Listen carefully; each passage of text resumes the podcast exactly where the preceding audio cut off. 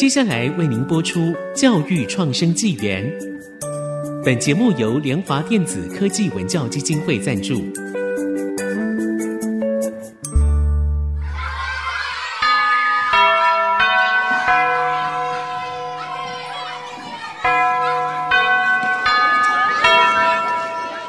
起立！起立！跳脱填鸭教育，多元思考学习，孩子的未来有无限可能。欢迎来到教育创生纪元。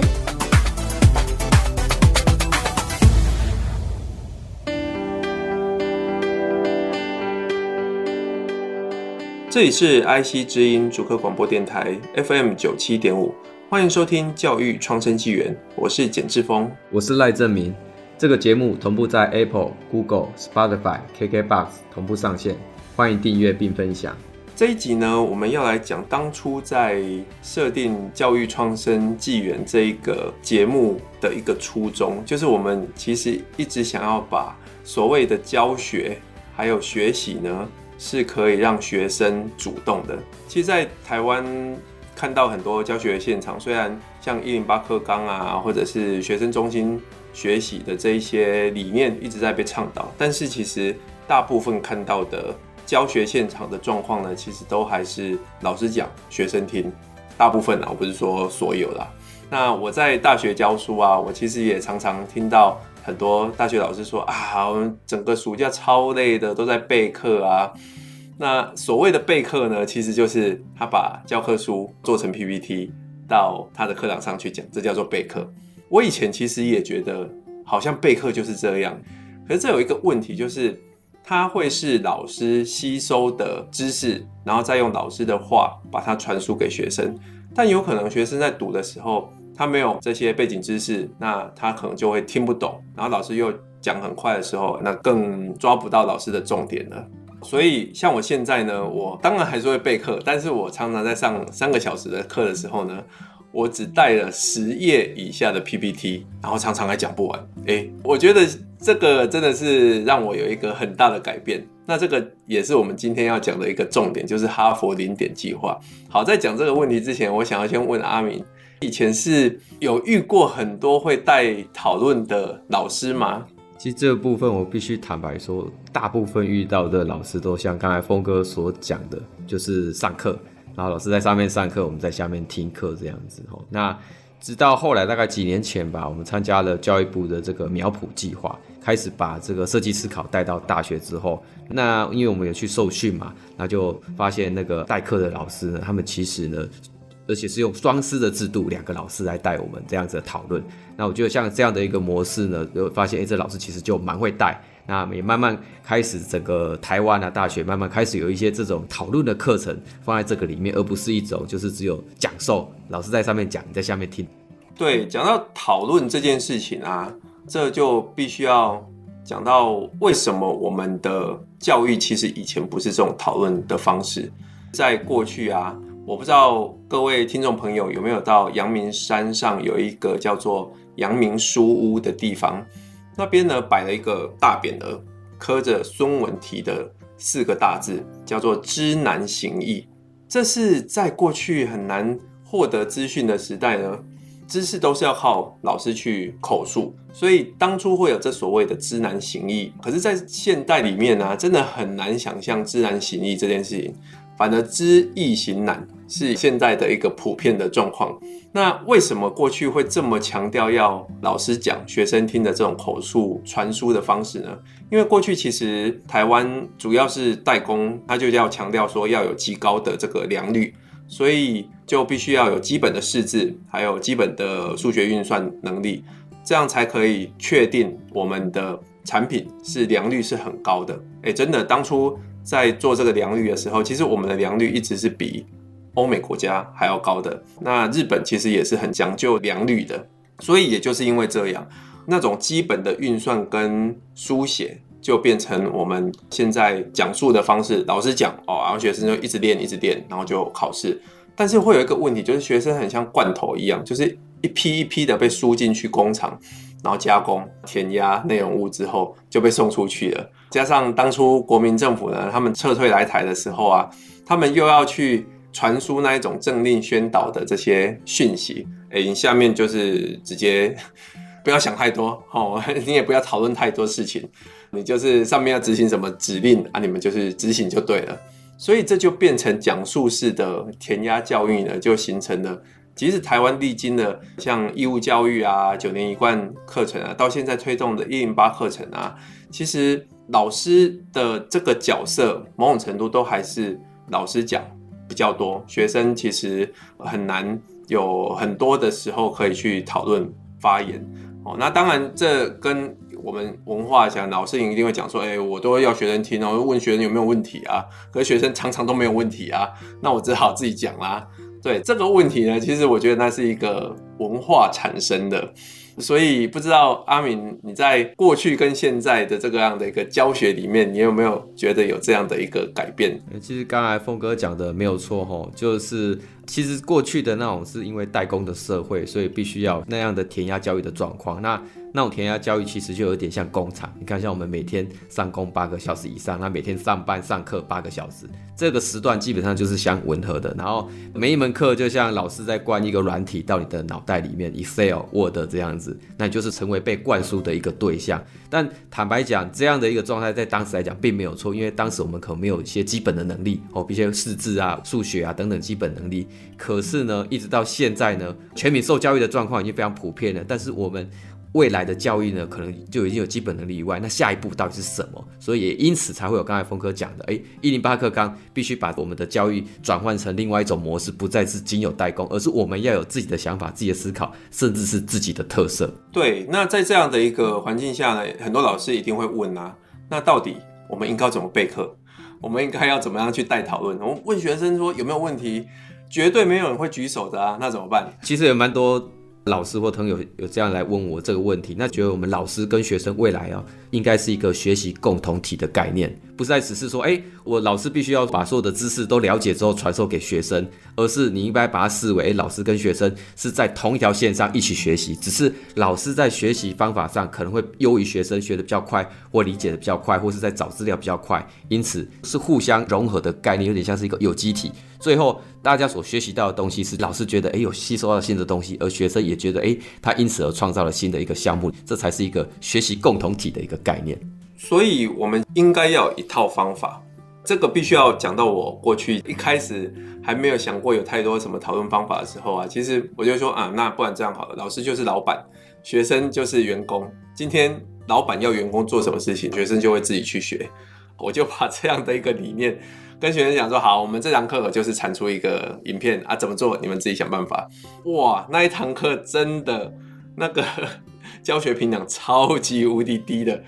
这就是教学跟业界呢还是会有不一样的，就是老师其实必须要安排一步一步的步骤，把学生带到他可以去产出这样的影片出来。后来我才知道说啊，我应该要开始去慢慢用引导的方式，一步一步把它带去。这不像老板说交代下去，员工自己就就去学了，因为学生毕竟不是员工。所以我后来呢，就用了一个叫做哈佛零点计划这种工具。那哈佛零点计划呢，它其实是在一九六七年，哎，各位也没听错，五十多年前呢，有一个哈佛的教育学院的一个老师。他叫做 Nielsen Goodman，他所创立的。那他在创立的时候呢，其实是要透过艺术来理解学习。那因为在那时候，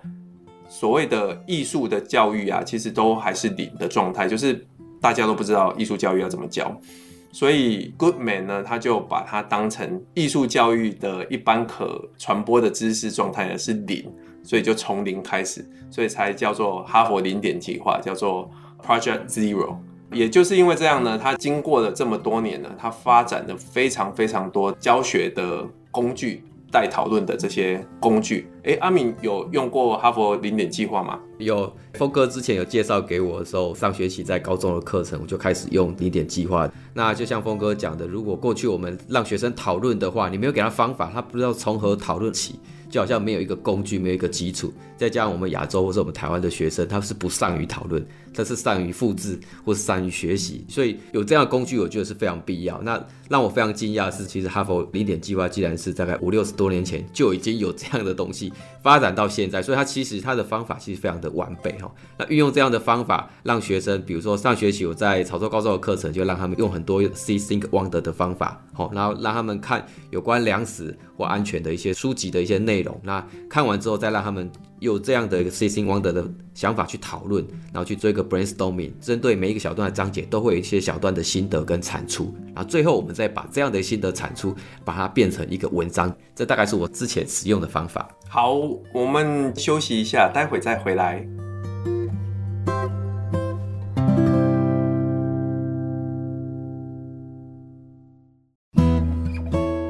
欢迎回到教育创生纪元。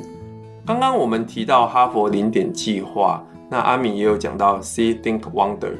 其实哈佛零点计划呢，它真的是博大精深啊。如果各位呢看我们在连接下面所放的网址哦，你就会看到它里面有很多的活动，而这些活动啊分成不一样的叫做 Thinking Category。就是不一样的思考的种类，像我们的思考啊，其实有从最开始的记忆到理解，然后到比较高层次的，像是分析、归纳，还有像创造、评鉴这种思考。所以像他的思考里面呢，就有分成，比如说叫 Core Thinking Routine 哦，这种核心思考的。那这里面的大部分就是比较像是记忆跟理解方面的思考活动。那另外还有包括 investigating objects and system 哦，那这里开始就会是把你的思考如何变成是一个系统，所以在这里面呢，它就会进入到分类分析这里面的思考活动，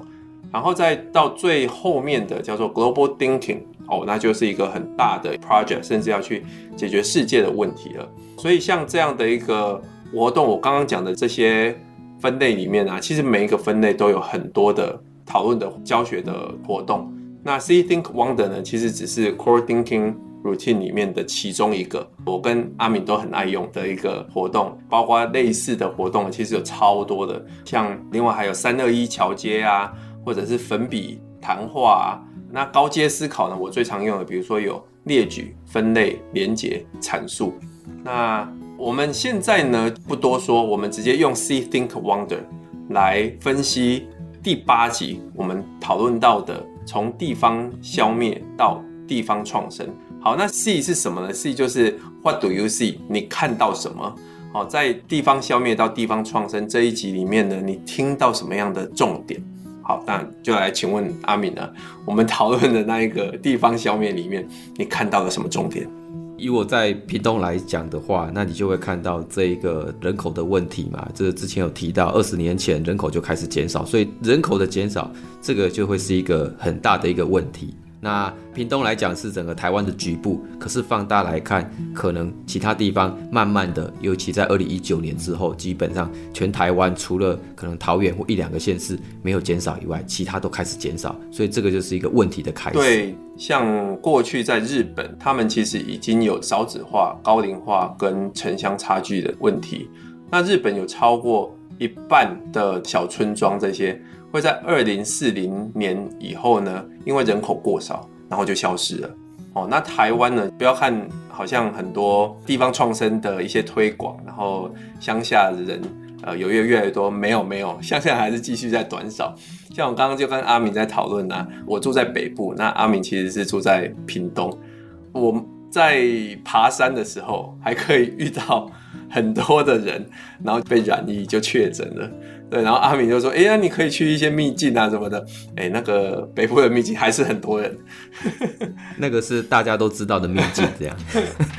所以其实刚才也有提到，就是说看到乡村的问题，其实在都市也可以看到都市的问题，因为乡村的人减少了，它其实很多都集中在大都市，包括像台湾的六都，那人口过多也会造成城市的问题。你的公共设施不足，或者是你的一些相关的教育资源不足。像我知道桃园青埔好像就类似这样的问题，它虽然是一个新的城市，然后但是整个教育的体制跟不上人口增加的速度，反而是一个教育资源在桃园市区是一个缺乏的地方。对，而且日本渐渐的进入超高龄的社会里面，其实台湾也开始要进入。那二零二五年呢，台湾即将就是要进入超高龄社会了，表示会有大概两成以上的人会是六十五岁以上的人。那在那一集其实也分享到，日本呢，他们已经在考虑安乐死合法化，所以七十五岁以上的民众，其实你就可以选择。要不要安乐死？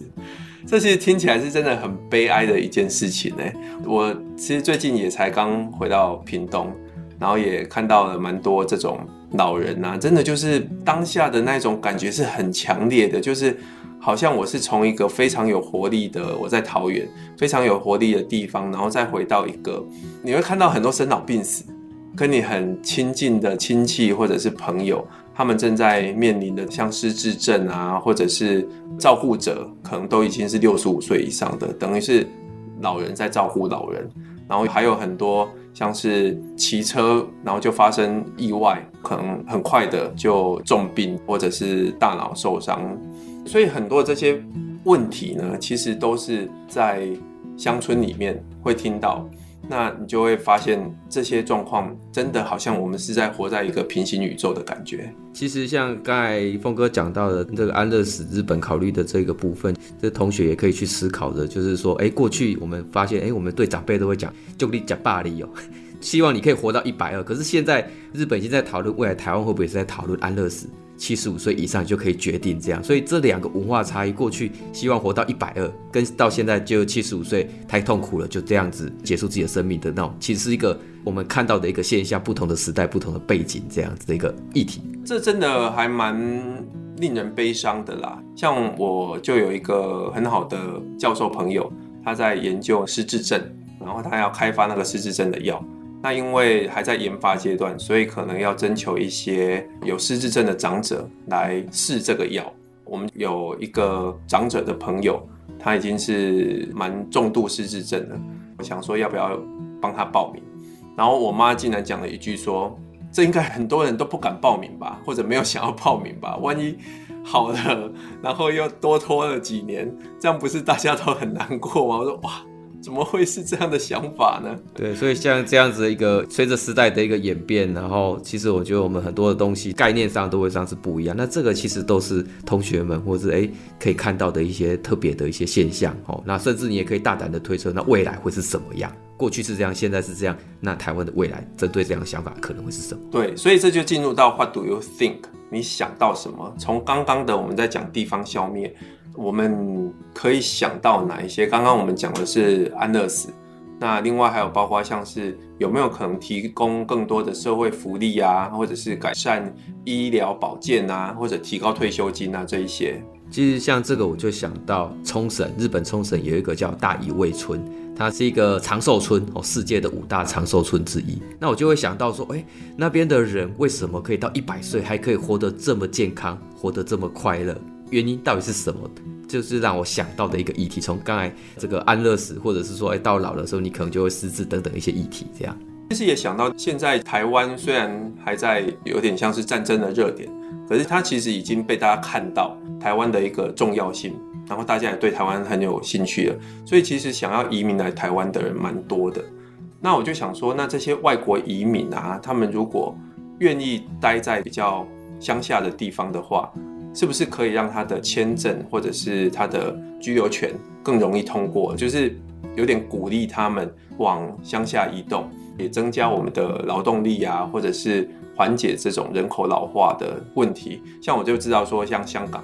有很多香港人其实愿意来台湾，但是他们在台湾遇到了很多申请签证跟申请居留权的这些问题，有些要拖过一年，其实真的就是很短的时间，通常要两三年。才有可能拿到居留。那我甚至知道说，有像是投资移民的，至少都要一年以上。对，当当然那有一些国安的问题啊，但是我觉得这其实是可以绑在一起，让我们的移民政策是可以更有一些松绑，让台湾的这些人口看要用什么样的方式，就像美国当初是一个文化大熔炉的方式。让这些移民他们是可以过去我们比较想要开发的地方做一些当地的开发。对，其实这个在日本的地方创生，他们确实也有这样子做啦。那他们希望说一些乡村的地方嘛，然后一些人口减少，他们其实也是希望吸引其他国家，特别像是台湾的人民，可以到那一边去那边工作，或是在那边生活这样子。那也就是减少他这个乡村人口不足的问题。那这个是属于日本地方创生他们提出的方法。那当然。也可以当成我们的一个参考。好，其实我们还要想到很多问题啦，比如说，包括说造成台湾跟日本高龄化的主要原因是什么，或者是台湾跟日本高龄化的速度跟程度和其他国家相比是怎么样？你看，我们其实时间有限，光刚刚 C Think Wonder 我们已经讲不完了，很快的我们就要进入我们的 Summary 了。好，哈佛顶点计划呢是引导学生来做主动思考，不是过去的被动吸收。透过问题和活动的引导呢，可以让学生从阅读文本和观看的影片去产生他们的想法。那第二点就是哈佛零点计划呢，几乎可以用在任何的一个教学和学习上面。像这一集我们所举例的 See Think Wonder，就是从最开始的记忆和理解活动，针对我们第八集的地方消灭的内容，我们看到台湾严重的城乡差距。还有地方的高龄化和少子化有可能导致的地方消灭，那我们就想到可能可以引进国外的移民来缓解人口老化的问题。我们也想了解有什么样的一个社会和经济的因素导致台湾和日本面临这样的一个高龄化。这些问题如果要继续探讨啊，其实继续使用哈佛零点计划的高阶思考，就可以更深入的做延伸的理解，甚至找到问题解决的方案。好，今天的节目就到这边。如果各位有什么样的建议或指教，请到 IC 之音网站留言。教育创生纪元，我们下周见。